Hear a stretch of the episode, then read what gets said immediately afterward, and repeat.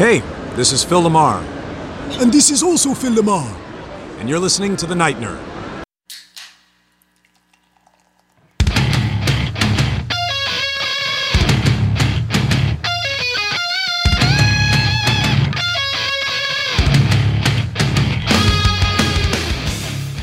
Welcome to the Night Nerd Podcast. I'm your host, Lance. It's Thursday, so we're going to talk some history.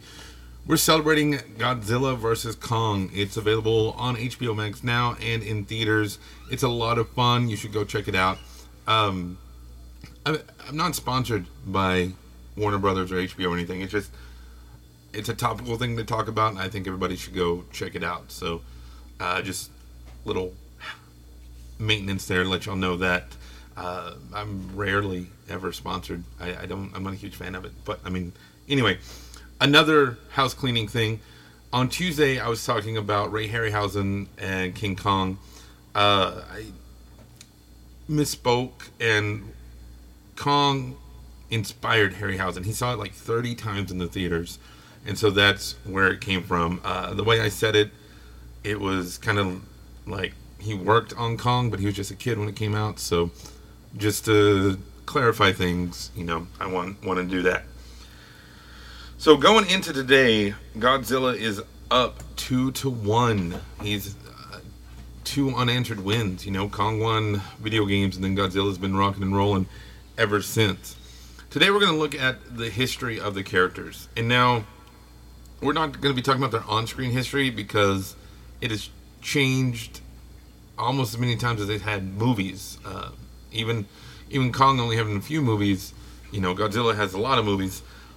It's it's changed a lot. So I wanted to look at the behind the scenes story and you know where where that came from and everything because I think that's uh, a little more important maybe uh, you know gives us a better idea of where where they come from and what what happened. So up first is King Kong.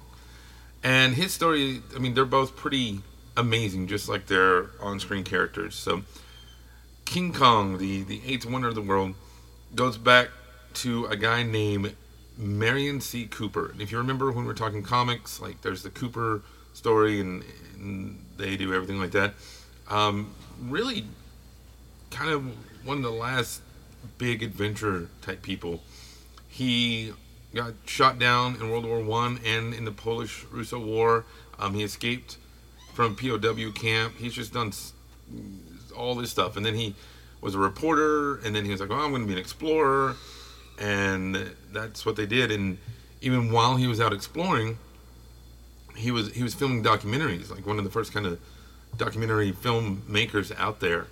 Um, he also flew planes for airlines for a while, but yeah. So as he was making these movies, they, they were called natural dramas. So what he would do is film animals and stuff, and then make a plot around it, or have a movie and then insert some of this stuff that he had filmed. And it was really, really neat because you know this is back in the the 20s and things when film was just in its infancy and people were able to see things that they had never seen before and they were going around and they're making money doing well. They'd watch these baboons and stuff and that kind of got him interested in apes. And then he had a buddy who went to komodo and like was one of the first people to go there and bring stuff back. And he brought back a komodo dragon which i love komodo dragons. They're big and scary and awesome. And he saw that and he's like, oh, you know what would be cool? Is if I had an ape fight a Komodo dragon. Well, we know that there's no apes on the Komodo Islands and stuff, uh, but that he didn't care.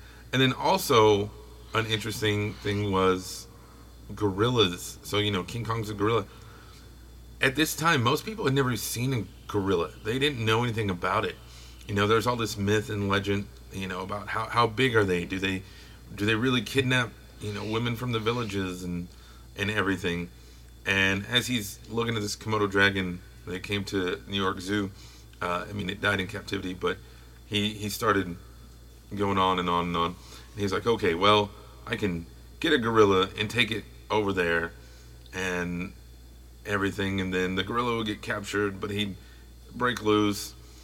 Uh, and you know, he started to the skeleton of Kong was was starting to form, and as he kept going and kept researching, you know, he was like, okay, well, we need to get some funding for stuff, and boom, the depression hit. So, you know, nobody's really gonna want to fund a movie where you go to Africa and you get a monkey or a gorilla and all this stuff, and then take it to Komodo and blah blah. So, it got on the shelf. Well, Cooper again doing all this crazy stuff. Uh, I mean, he really was kind of a Renaissance man. He ends up being David O. Selznick's assistant, and Selznick was just a huge, huge early film producer. He's responsible for some of the biggest movies of all time uh, in like pretty much any classic film that you can think of. You know, stuff that everybody's like, oh, you, oh, you need to watch this or this, and uh, that he was he was responsible for it. I mean, Gone with the Wind uh, was probably his biggest thing, but uh, he also did Rebecca and stuff. But anyway, Cooper was his assistant, and his job was to bring projects to Selznick. And he finally got this film called Creation, and they looked at it and was like, well, oh, maybe. And it was, uh, it started to get thoughts going. And then there's a movie called The Lost World, not the Jurassic Park one, but it is about dinosaurs. So at this point, it's based on Arthur Conan Doyle's novel. Um, there's a whole Jurassic Park story behind that. But so now Cooper's like, well, maybe I could have him fight a dinosaur because that's cool. And people don't know a lot about gorillas, so I can take him from 12 feet tall, which was the original because that's how tall people thought gorillas were. He's like, I'll have him like 30 feet tall, and it just went on and on. And then finally, he he, took this creation um, story, and not like a creation like theological creation story, but this movie, and retooled it and reworked it, and it it got picked up, and it cost a lot of money. Um, pretty much cost what two movies would cost at that time. It was a little over half a million, uh, but it worked. It was a huge hit. Everybody loved it, and uh, it was just going to be called Kong, which I think is kind of a cool nod that the new ones do. But Selznick was like, "No, you need to put King in there because it's it just makes it bigger and better, and people will, you know, gravitate to it more." And it worked. And the big battle at the end was supposed to be on the Chrysler Building, but as they were writing it, the script, the Empire State Building opened, so they're like, "Heck yeah, let's do it." Made the movie. The rest is history. So, pretty, pretty cool. You know, it's one of those early uh, 20th century American. Just got the gumption, you just do it. Uh, on the other side of the coin, though, Godzilla is a completely different story.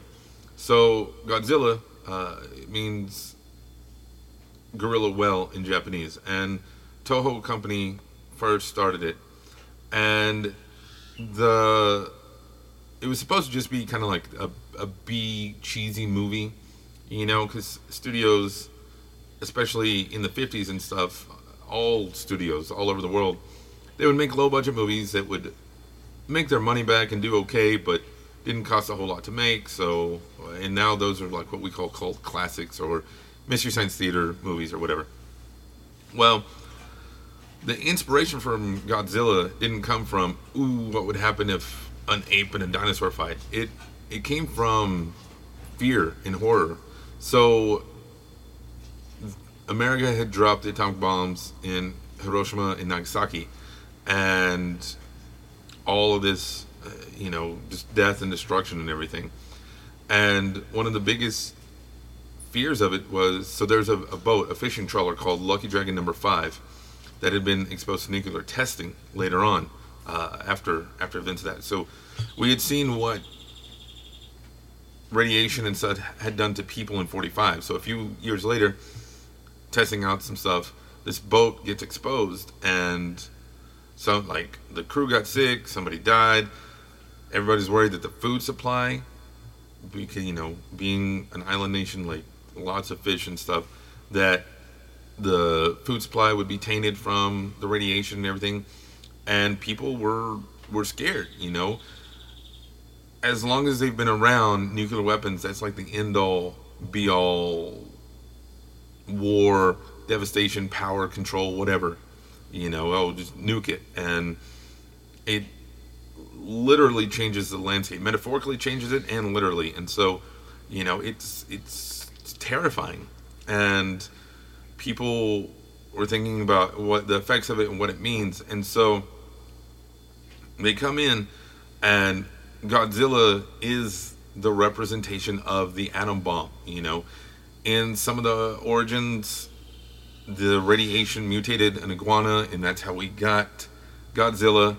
Uh, but you know, now there's like the Titans. That's why we're not doing the, the real history. But that's kind of where where it started, and that's when he has these atomic powers, these atomic blast, and just has death and destruction.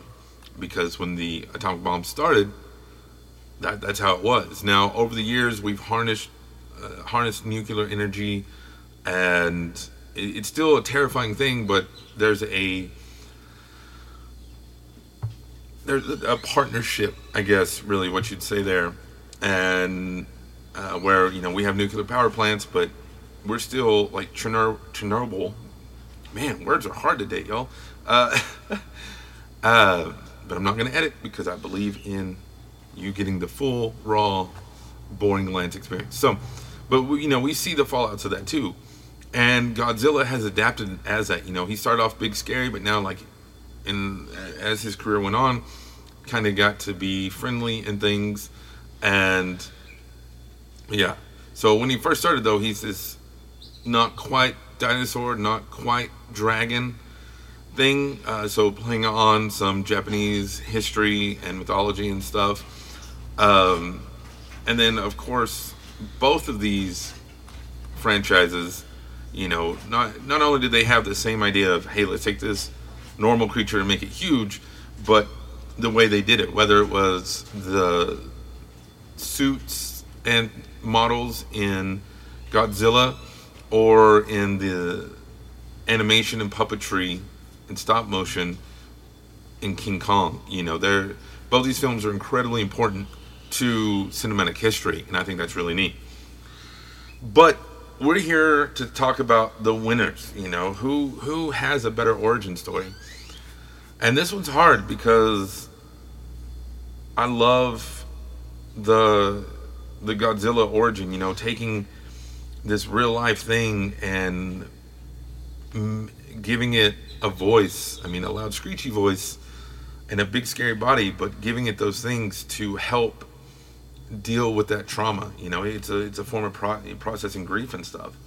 But then on the other hand, with Kong, you have this rugged, do all guy who you know travels the world and explores things and makes movies and flies and war hero everything.